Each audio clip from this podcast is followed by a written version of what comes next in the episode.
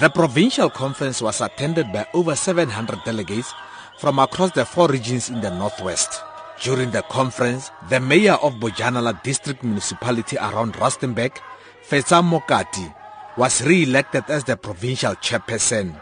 Bridget Mogakwe has also retained her position as provincial secretary. ANC Women's League Secretary General, Meokgo Matuba, announces the names for the five top positions. We were able to elect PEC officials whereby Comrade Fetsa Mokate is the chairperson. She has been retained.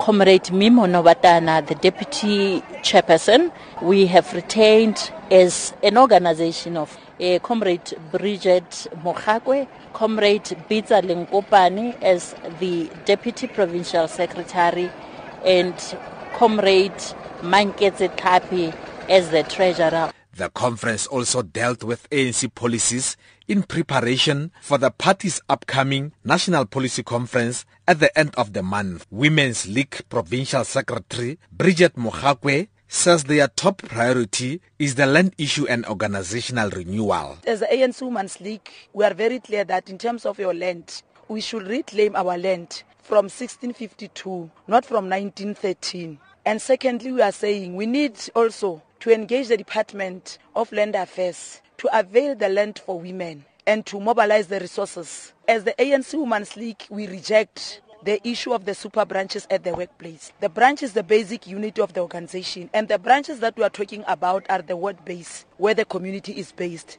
The provincial conference also discussed and endorsed the position of the league's national leadership in supporting Dr. Nkosazana Dlamini Zuma to succeed Jacob Zuma as the president of the ANC in December. Bridget Mogakwe again. We have pronounced and we are still confident that we stand by our decision that out of 105 years that the ANC is existing, the ANC Women's League is 99 years of struggle. Now we are saying we are equal to the task and we are ready and we are resolute. We want the woman president, not just a woman president. We have pronounced Comrade Dr. Nkosazana Dlamini Zuma, and we are going to drive this up until we are sure that we achieve what we want to achieve as the women.